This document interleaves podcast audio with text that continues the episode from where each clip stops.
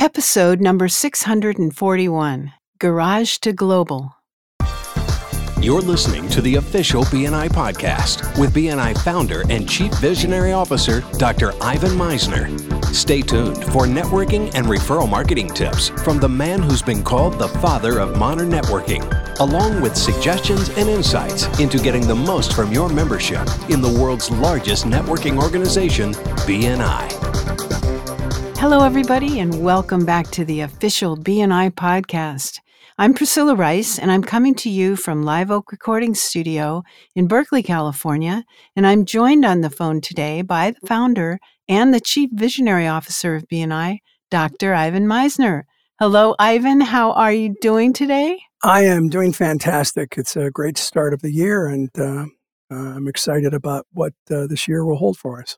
Oh, great. Tell me a little bit about this episode title, Garage to Global. What is that?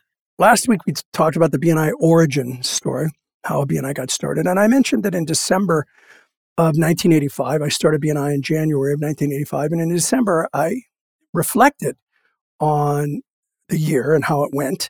And I was really surprised at how BNI had really struck a chord in the business community. And that was the point at which I sat down and created a plan to scale BNI.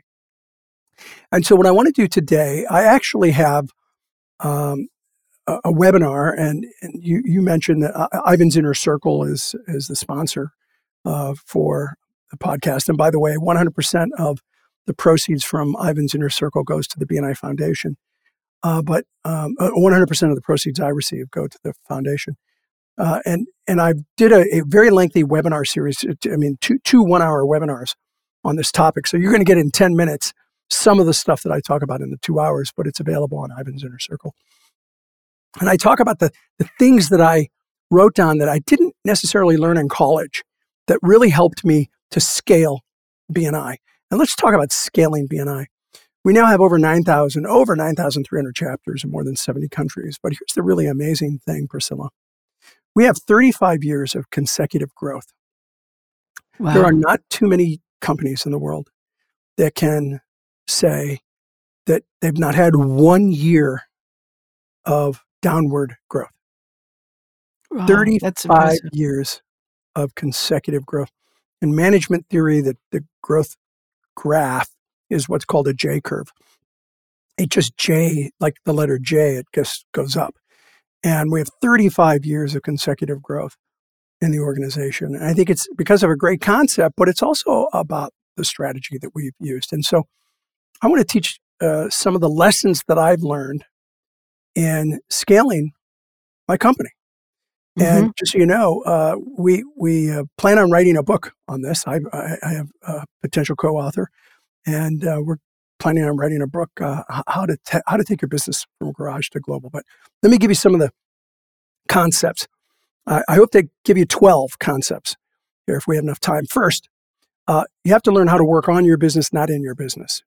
If you have not read the book, The E Myth by Michael Gerber, pick it up. It's one of the first things I did right around that time was I read The E Myth and learned about working on the business, not just in the business. You have to learn how to be an entrepreneur, which is different than knowing how to do something.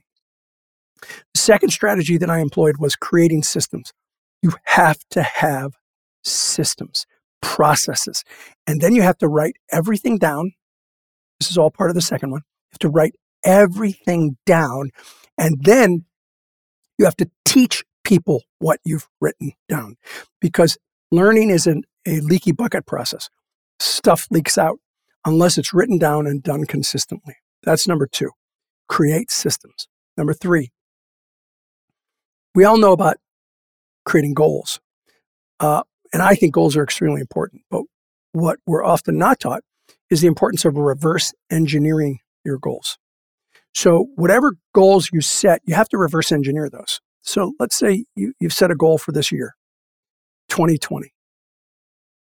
What you want to do is you want to reverse engineer that. Where do you want to be at the end of the year?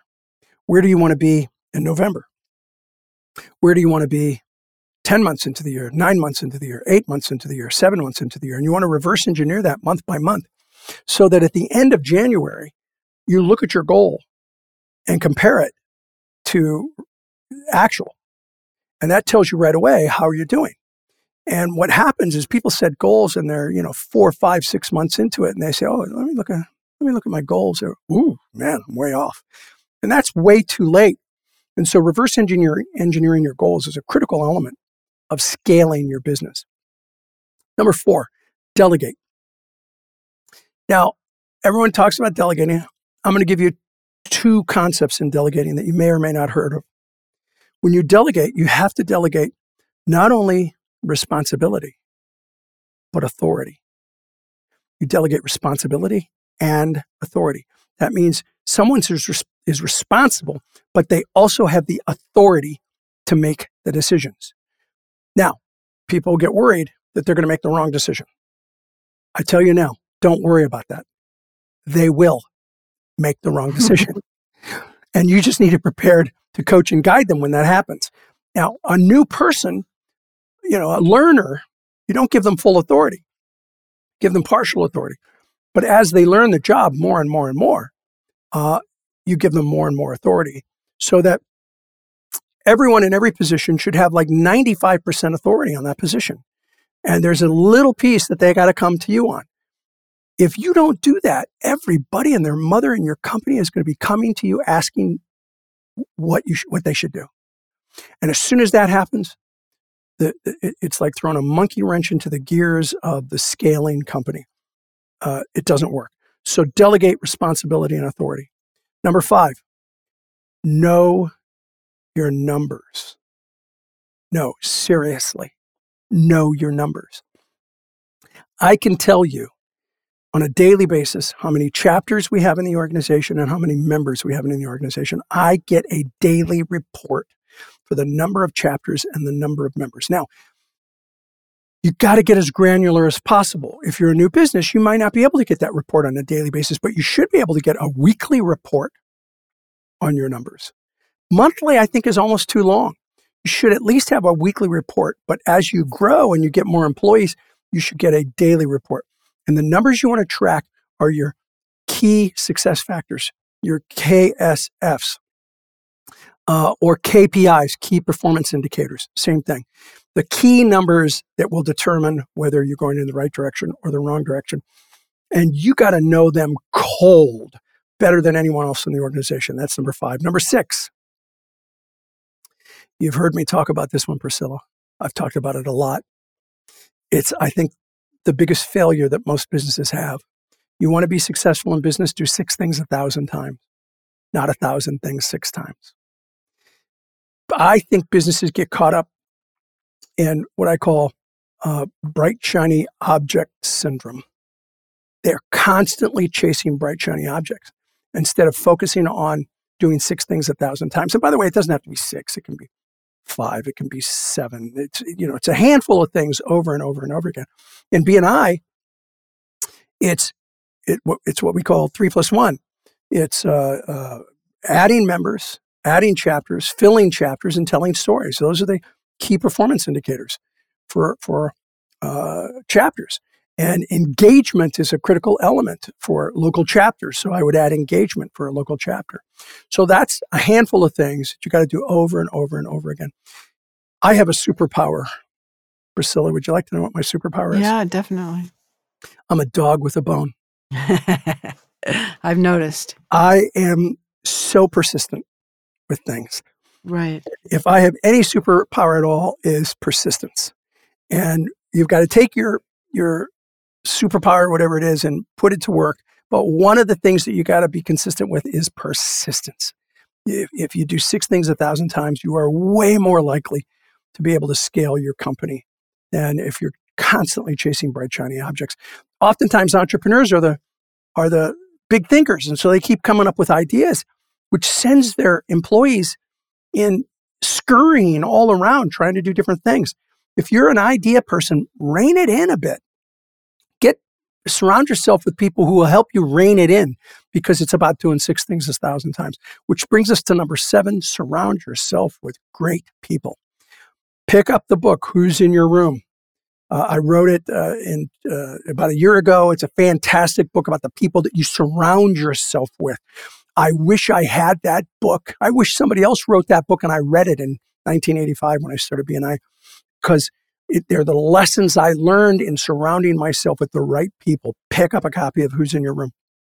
Number eight, uh, and you've heard me talk about this one as well, Priscilla. Ignorance on fire is better than knowledge on ice. It's all about surrounding yourself with people who are on fire. They're excited. Now, the ideal thing is knowledge on fire, but if you're a new business, you can't afford knowledge on fire. It's too expensive. So you got to find employees who are willing to learn. You're willing to teach them. They come in at a reasonable price. You teach them and they're on fire. I was the poster child for ignorance on fire when I started BNI. I had no idea how to network. I method acted my way through the first year of BNI. I figured it out as I went, but I was on fire. And you can make mistakes if you're excited and, you know, you, you, when you make a mistake, you fix it as quickly as possible. But look for people that are on fire. That is critical. Number nine, culture eats strategy for breakfast. Your organizational culture is critical to your success. Create an amazing vision statement. Uh, know your core values. Create an organization with amazing culture and start when you have one employee, not when you have 10 employees. You want to start immediately because I'm here to tell you if you don't create your company's culture, your employees will. And it may not be the culture you're good with. And so start early in creating organizational culture. Number 10, know your mission. Get really clear about what your mission is. Know what your job as an organization or as a business is. Mission of BNI is to help members increase their business through a structured, positive, and professional referral program that enables them to develop long-term, meaningful relationships and uh, and referrals. So, you know, that's our mission. We know our mission. We stay true to our mission. It's important to know that. After you know your mission, comes number 11. Work in your flame, not in your wax. I've talked about this on BNI podcast a lot. Uh, it's so important that you work in your flame, the things that you're excited about, that you're passionate about. Hire people to do the stuff you hate doing. Now, sometimes you got to do what you got to do to get to do what you want to do. I understand that. So sometimes you have to work in your wax. But as you grow, hire people to work in your wax. It's their flame, your wax, and you work in your flame. That's number 11. And number 12, you've got to, to share a vision in your company that everyone is all striving towards. That's number 12. In BNI, it's changing the way the world does business. And we are clear on our mission. And if, if everyone is focused on the same thing, it's amazing what can happen. If all the people in an organization row in the same direction, that organization can dominate any industry and any market against any competition at any time. BNI has dominated its industry in almost every market against all the competition for decades now. And it's happened because of a shared vision and, an, and a shared implementation of that vision. And so that's a very short lesson on how I took BNI literally from my garage to a global organization. If anyone's interested in even more information on that, check out Ivan's Inner Circle. I've got a couple of hours worth of content on this very subject. That was like drinking water from a fire hose there for you, Priscilla. wow, that was amazing. I am interested in hearing more about that because uh, what a, what a phenomenon to go from one chapter to almost what is it almost we're over 9300 chapters now right almost 10000 chapters that's incredible yeah. by, by the way i'll just tell you one quick thing i had a vision in 1985 that we could actually it's probably early 86 that we could someday have 10,000 chapters. Oh. And ah. people people said to me, "You're dreaming." And I said, "Yes, I am." and here we are today, our 35th anniversary. Within the next year or two we will have over 10,000 chapters worldwide. Wow, that's so neat. Well, I think that's it for this week, Dr. Misner. Thank you so much for the great information. This podcast has a new sponsor. Go check out the great content available at www.ivansinnercircle.com, where Ivan has assembled a wide array of topics, and you're invited to participate. Thank you so much for listening. This is Priscilla Rice, and we look forward to having you join us again next week for another exciting episode of the official BNI podcast.